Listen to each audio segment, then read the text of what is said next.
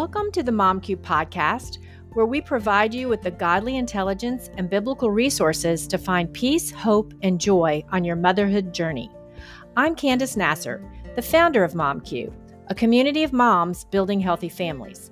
I hope you will be inspired and encouraged as we talk to moms of all ages about how God is using their unique gifts and calling to build His kingdom.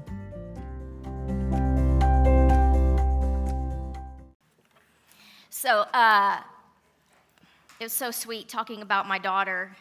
I texted her last night, and I just, I asked, I said, I'm speaking tomorrow. Can you pray for me, please? And just like two minutes before I came up, she sent me just the scripture, and it says this: at that time you will be given what to say, for it will not be you speaking, but the Spirit of your Father speaking through you. Um, do not worry about what to say or how to say it. And I just think that was, I think that was so sweet of her to do that for me, because um, sometimes I annoy her, so that was nice. I want to start off with a true story that's you might chuckle at, but then you also might go, ooh. So my husband, Kevin, was at a hairdresser a couple weeks ago, and the hairdresser said to him, did you know that the going trend now is to have three marriages? The first one you marry for puppy love, and you, and you, you know, ride that out till that goes away, and then you divorce.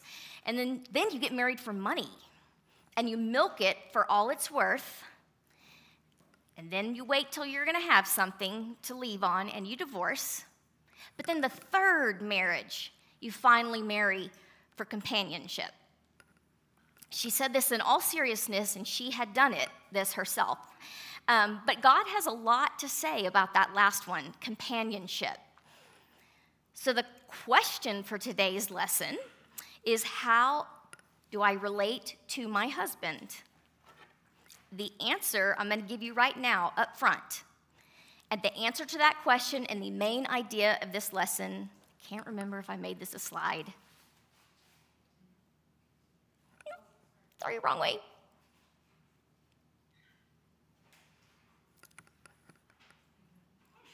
I relate to my husband as his partner and complementary companion. Oh yeah, those are your blanks. Complementary companion. So start with me, if you will, at the beginning of Genesis to see how the concept of complementary companion came about. Oh, y'all just had your uh, phones out to download the Bible app. So if you have them, open to Genesis chapter one. And I'm going to read one through four. In the beginning, God created the heavens and the earth. Now the earth was formless and empty. Darkness was over the surface of the deep, and the Spirit of God was hovering over the waters. And God said, let there be light, and there was light. God saw that the light was good, and He separated the light from the darkness. Key phrase there. And God saw that the light was good. Skip down to verse ten.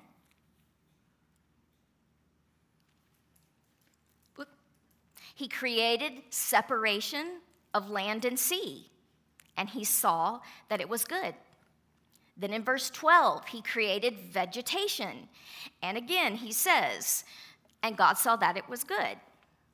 We hear the same phrase over and over again as God is creating the world. Now skip to chapter two, verse seven. Then the Lord God formed a man from the dust of the ground and breathed into his nostrils the breath of life, and the man became a being, a living being. Verse eighteen, last one, the Lord God said, it is not good for the man to be alone. I will make a helper suitable for him. The Lord said, it is not good. In my mind, I hear that record kind of squeaking to a stop where everything else has been good, then all of a sudden He creates something that's not. He said, it is not good for the man to be alone. I will make a helper suitable for him. This is a noteworthy mention that the uh, the word man here in its original form is the actual male gender and not just a synonym for mankind. It's like, so God says, I need a man. He created the earth. I need someone to take care of this earth. Man cannot do him by it. Man cannot do it by himself. I'll give him a helper. So another thing that's kind of interesting here is that right after, I found this really interesting. It's not a huge point, but um, right after God says Adam needs a helper, he brings the animals in and has Adam name all of them. So he goes from, you need a helper, to, hey, let's name the animals. So why does he do that? He does it on purpose for Adam to go through every living creature that he had created to get to the end and realize there was no one there for him. Now, this is not to say, please know, this is not to say that God designed men superior to women, only that he made women to be a helper suitable for, which literally translated means uh, corresponding to the man. Genesis two twenty-seven says, so God created man in his own image. In the image of God, he created him. Male and female, he created them. What this tells us is that both men and women were created equally because both were made in the image of God. God could have just reached down and grabbed some more dust and formed the woman, but he did not. He created woman from Adam's side um, uh, so that They would, it would show that they belong together, side by side, in companionship. It helps to know this, if it's kind of hard for you to grasp this, that even though the word helper usually connotes the meaning of like servant, God is called our helper all throughout Scripture. It is not a put down. It, uh, it gives the sense of a rescuer, a deliverer. The way God designed it, man needs a woman, and the woman needs the man. You may have heard the quote, Eve was not taken from Adam's head to rule over him, nor from his feet that he should put her down, but from his side so that he would protect her and keep her close to his heart. Both are equal, but had different roles to fill.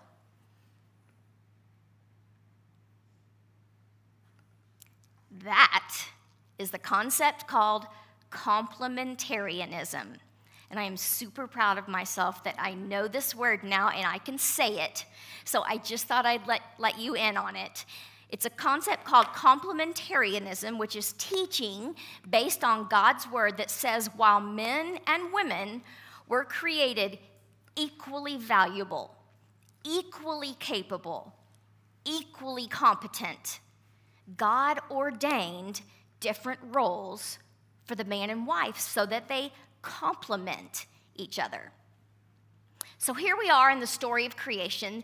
The earth has been created and everything in it. Man and woman have been created, and they have perfect fellowship and communion with each other and with God. And then they listened to the enemy. They disobeyed God and introduced sin into the world that still affects us today. The consequences for that sin for the woman would be, one, pain in childbirth, which most of us can attest to, and two, and this is the wor- the one we're going to focus on today, we as women will desire to control our husbands. That is verse. That is chapter three, verse sixteen. I will make your pains in childbearing very severe, With painful labor you will give birth to children, and your desire will be for your husband, and he will rule over you."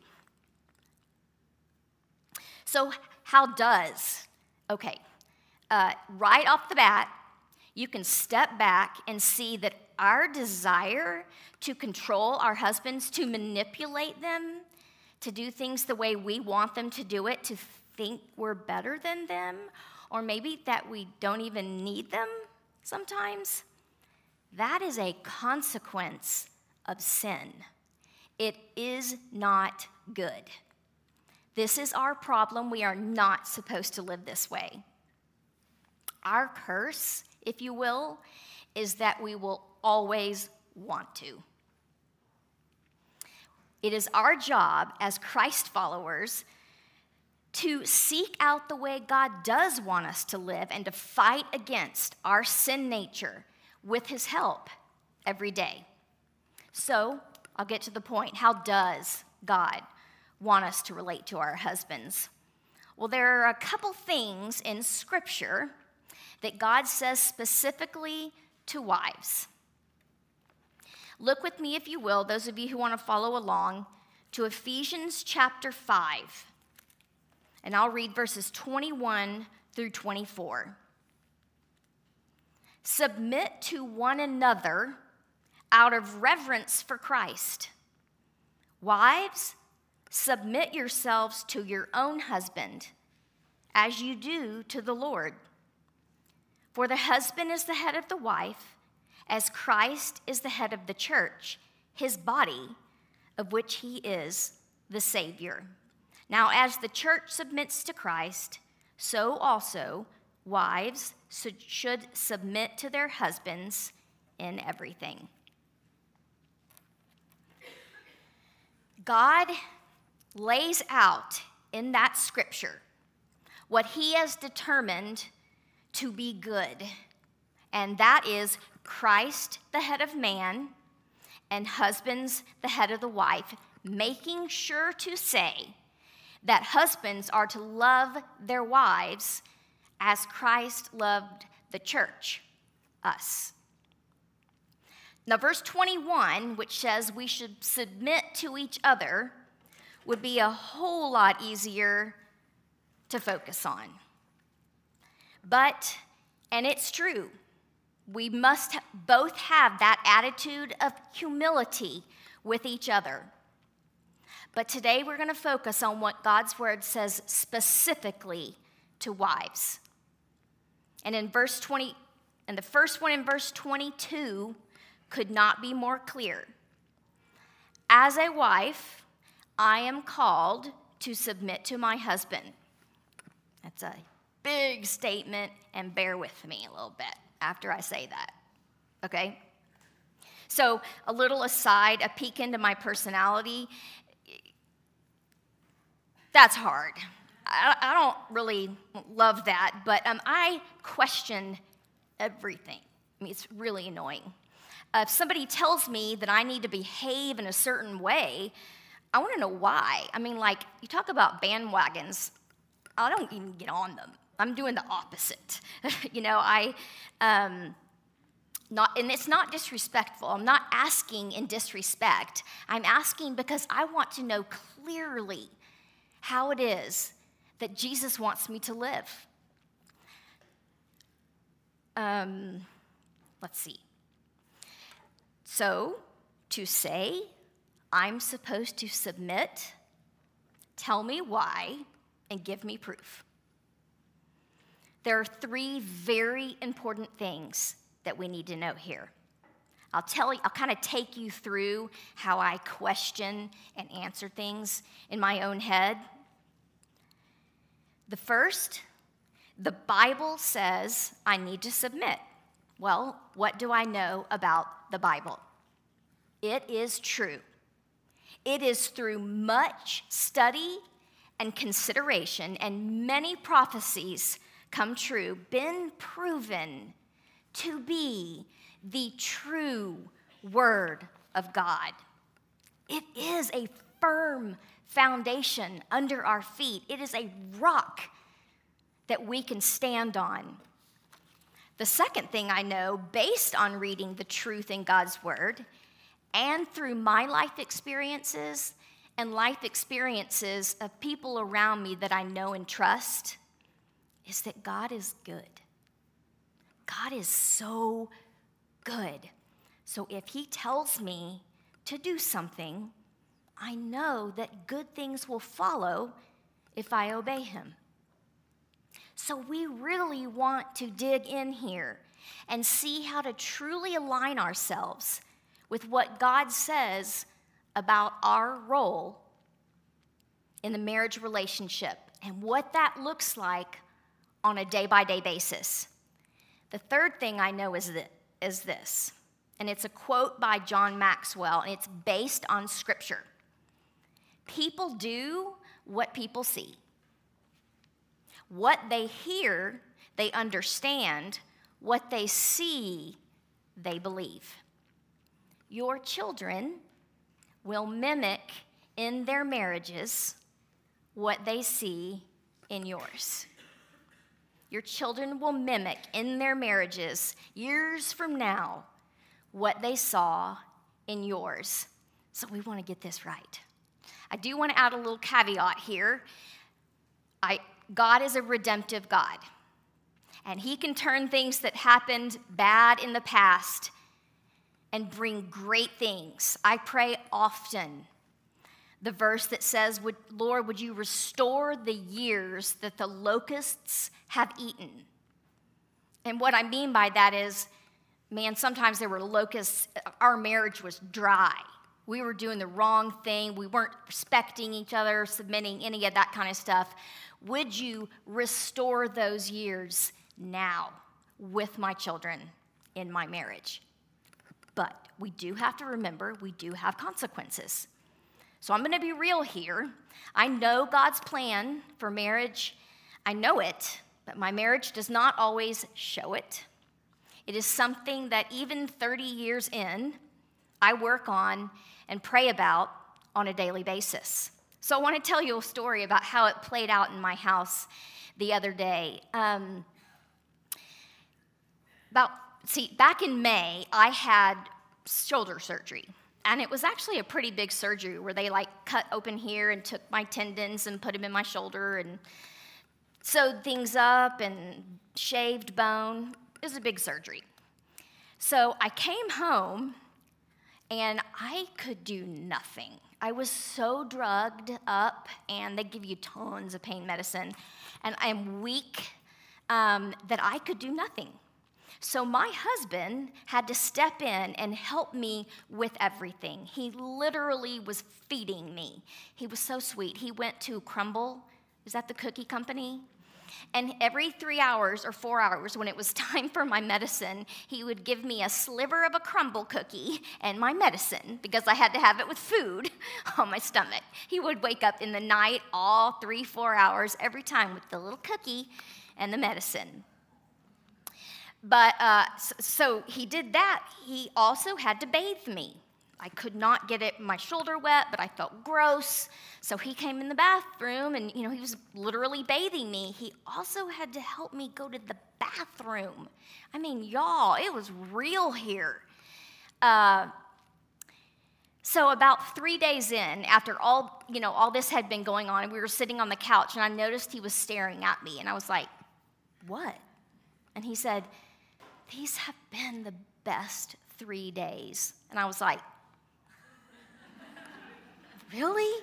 They haven't been that great for me. It's like, why do you say that? And he said, you needed me. And that stopped me right in my tracks.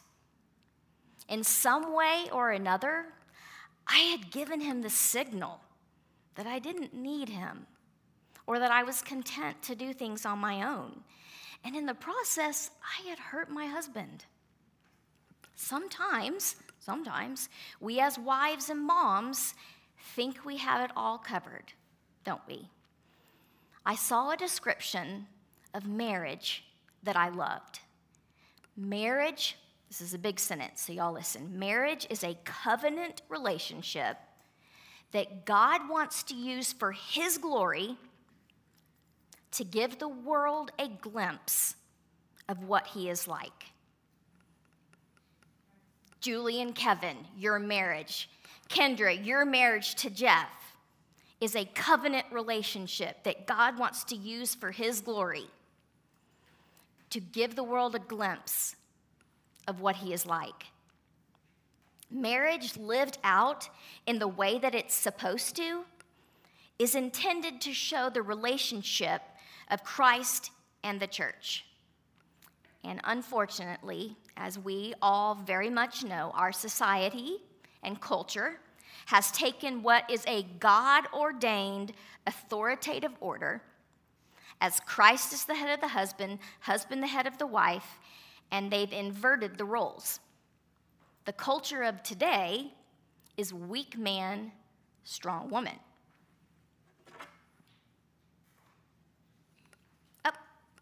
So, I loved this definition. I don't know if y'all know who John Piper is, but this was his, sorry you can't see that. um, he, he says the definition of submission is this, an intelligent, that does not say that, does it? And in, hmm? I knew this would mess me up. An intelligent, happy, wise support for the leadership of your husband. So hear me out here. The biblical concept of submission is not domination. It's not degrading. It's not a superior, inferior thing. It's not men lording over women or even an issue of competency. It does not look like a husband unilaterally making decisions without your input. If you look at Jesus in the church, you see that Jesus gave his life for the church, for us, his people. So yes, a husband should lay down his his life for his wife, but a biblical head of the wife is also, hear me, willing to lay down his wants, his wishes, his desires for the good of the wife. It's a sense of responsibility to lead, to protect, to provide for the wife. Um, I love John Piper's explanation for the man's responsibility as head of the wife. This is a big thing because you may be, this is a big sentence as well. Um, This is the man's responsibility as head of the wife and of the family, the, that the sense of responsibility will move him to take the initiative with his wife and children to see to it that God's will is done as much as possible by every member of the family. So the first thing we have here is that healthy submission looks like husbands initiating.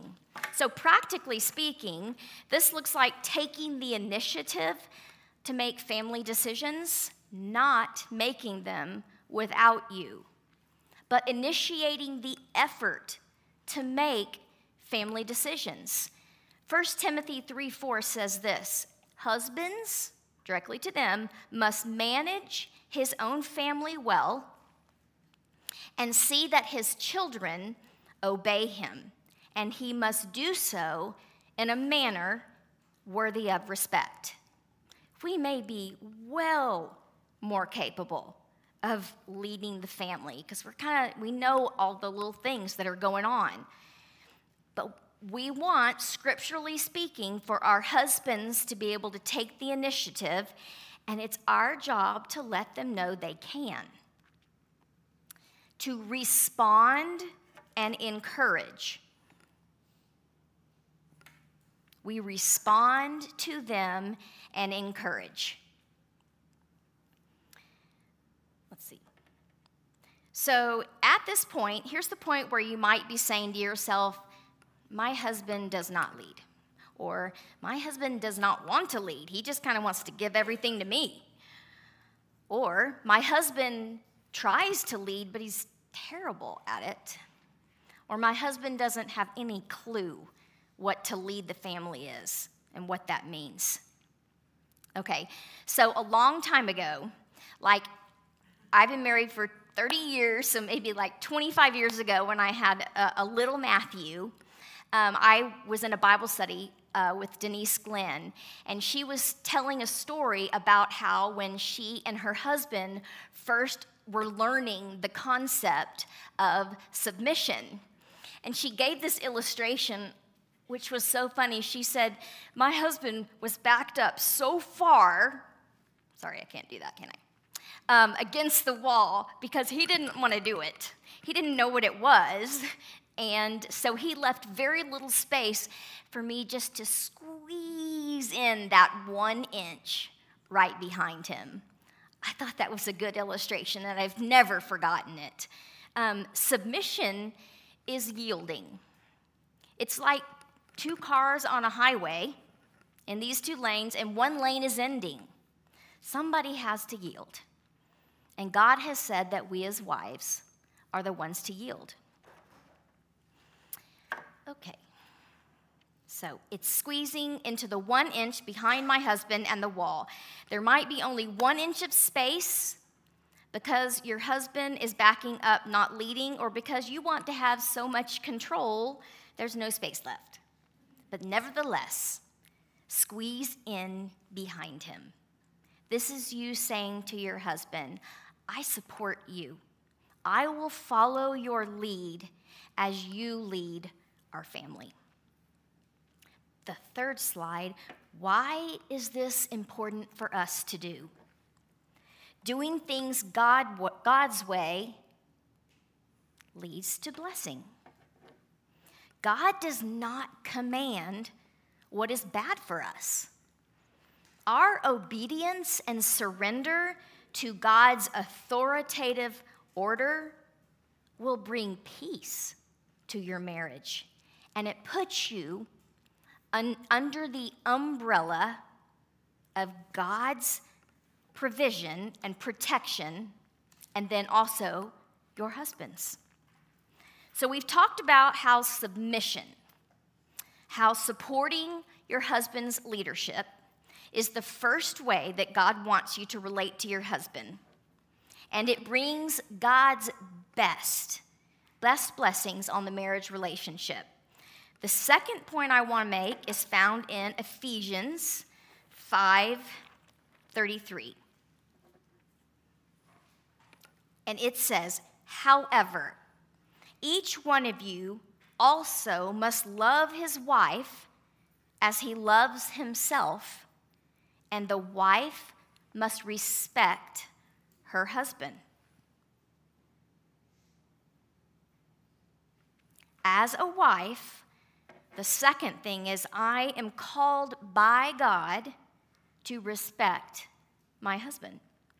The, the respect we're talking about here is unconditional respect, which seems like an oxymoron because shouldn't our husbands have to earn respect?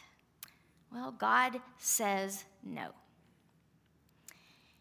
I did not respect my husband well for an unfortunate few too many years at the beginning of our marriage, and I did absolutely begin to see that it was affecting all three of my children. I saw behaviors in them that were a result of my disrespect. I will also tell you that um, since they are grown, you know, I told you how they're, they're all old, um, I have sat them down in high school, maybe a little bit in college, and, and definitely now, and I have sat down with each one of them and apologized and asked for their forgiveness for what they saw, for the disrespect that they sh- saw me show to Kevin. And I also gave them little tips on what they might see. Like if you see this behavior, this is maybe an effect of it, and, and things like that. Um, just so that they would be aware.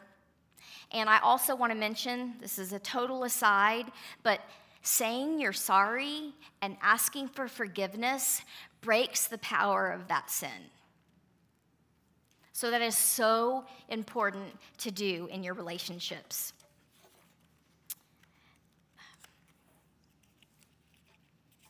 Hmm.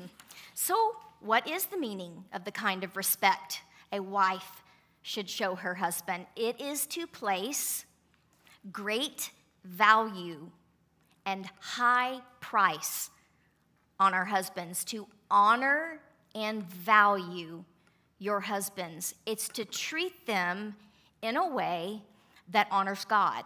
I love the visual that Annie gave me, um, and I'm not going to say it right, just accept that when we look to our husbands as the leader of the home, we are seeing God behind him. So our obedience, our respect is a choice we made to uh, give our husbands out of obedience to God. Why is that important? I'm going to give you a good statement here. According to the writer of Love and Respect, here it is, a man's first and fundamental impulse, that's their first and fundamental impulse is to serve, to lead, especially in response to being honored and respected for who he is. Two things happen when we respect. When we respect our husbands, they serve, they lead. This is not a manipulation thing. This is, in doing this, we are actually cultivating their God-given gifts, what is already inside of them. When done the right way, with the right heart behind it, showing our husband's re, husband respect motivates him to be a better person, to be the husband that you so desperately want him to be. The second thing that happens when we show respect is it creates trust. Respect creates trust. You're saying when you outwardly show respect to your husband, I trust you. And this lays down so much foundation in your relationship. It then ignites courage in your husband, which in turn cultivates his leadership. It's a win-win-win. So I want to remind you of four ways to show your respect. And this is to anyone, if you've been married three months, if you've been married thirty years or fifty years, we all need these reminders. The first one is this: admire him out loud with your words. The Amplified Version of Ephesians five thirty-three says to notice him, to honor him, to regard him, to prefer him, to esteem him, to defer to him, to praise him, and to admire him exceedingly. Tell him you like him and show it. Second, second way to show respect is to be trustworthy. A husband feels respected when he can trust his wife. You know the verse in Proverbs that says the heart of her husband safely trusts her? Our husbands need to know and trust that when we are away, we will act in a manner that pleases him, or that is the same as that we would act when he is with us. Also, we don't hide things. How many of y'all had moms who said, don't tell dad? Did none of y'all have moms that did that? Oh, okay. And we're good stewards of the money that we have as a family. The third way to show respect is to seek to understand them and assume the best.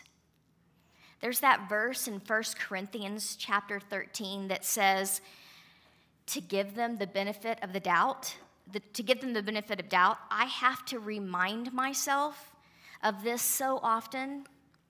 It's so easy, and I'm sure y'all do this, I hope y'all do this too. It's easy to take what they say and formulate a story in your mind about what they really meant, and that is so harmful to the relationship. It's an example of being disrespectful. It's also biblical. God is commanding, He is telling us to assume the best, to give them the benefit of the doubt. That is scriptural. And the fourth thing is, get up and welcome him home if you're the one there first. If not, go straight to him when you get there.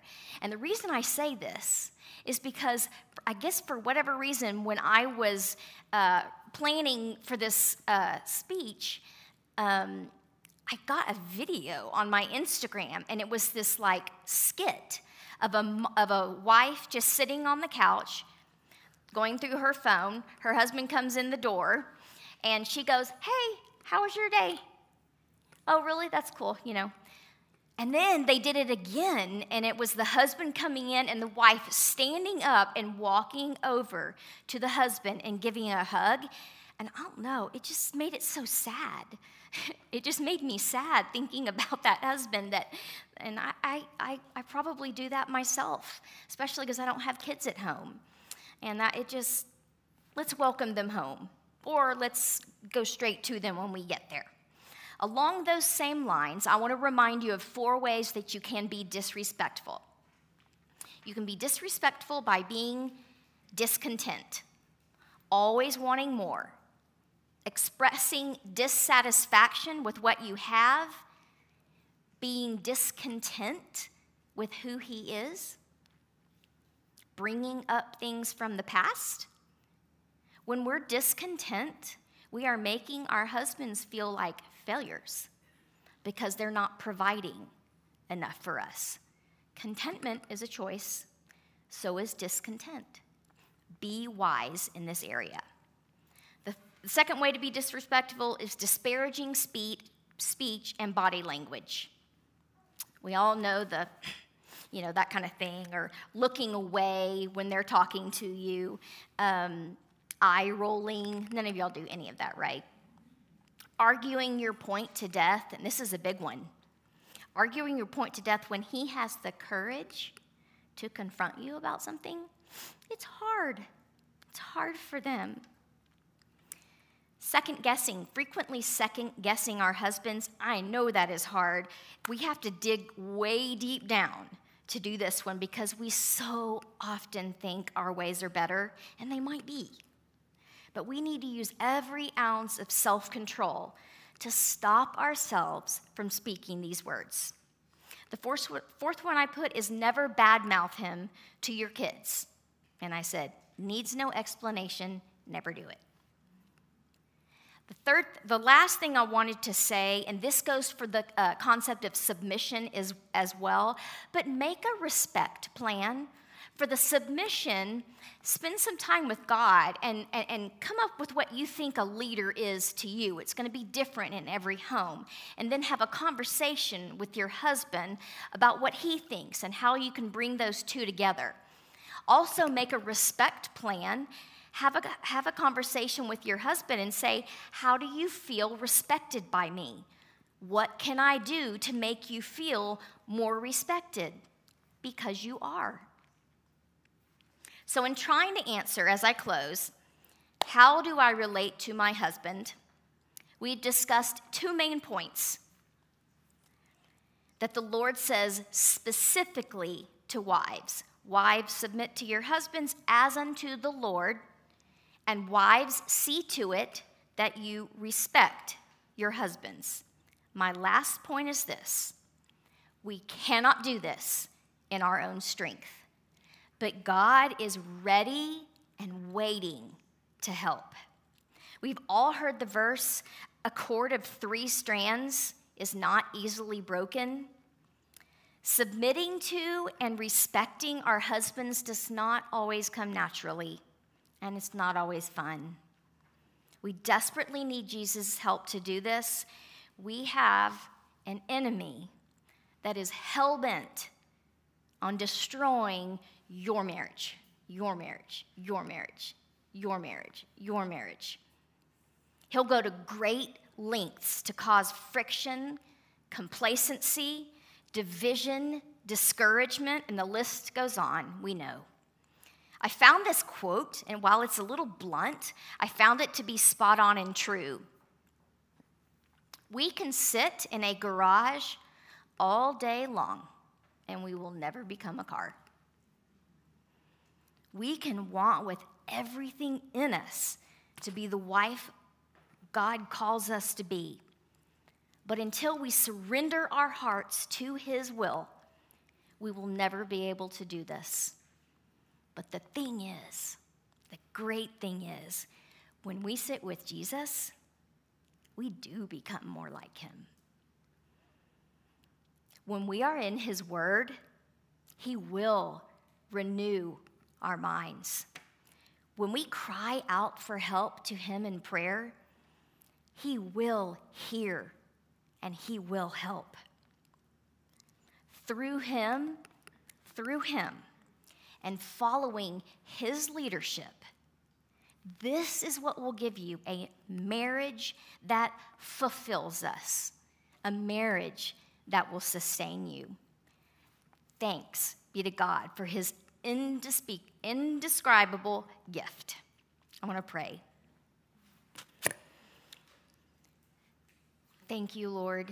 Thank you for today. Thank you for every family represented. We love you, Lord. We're here for you to learn more about you and your plan.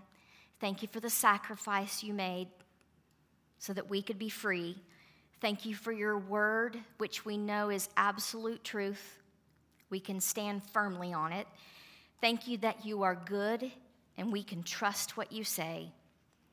Thank you for the instructions in your word that is a help that brings help and hope to our marriages. As we move into group time, I just ask that you would help us to be honest about where we are on this road and show us where we can better serve and obey you. It's in Christ's name. Amen.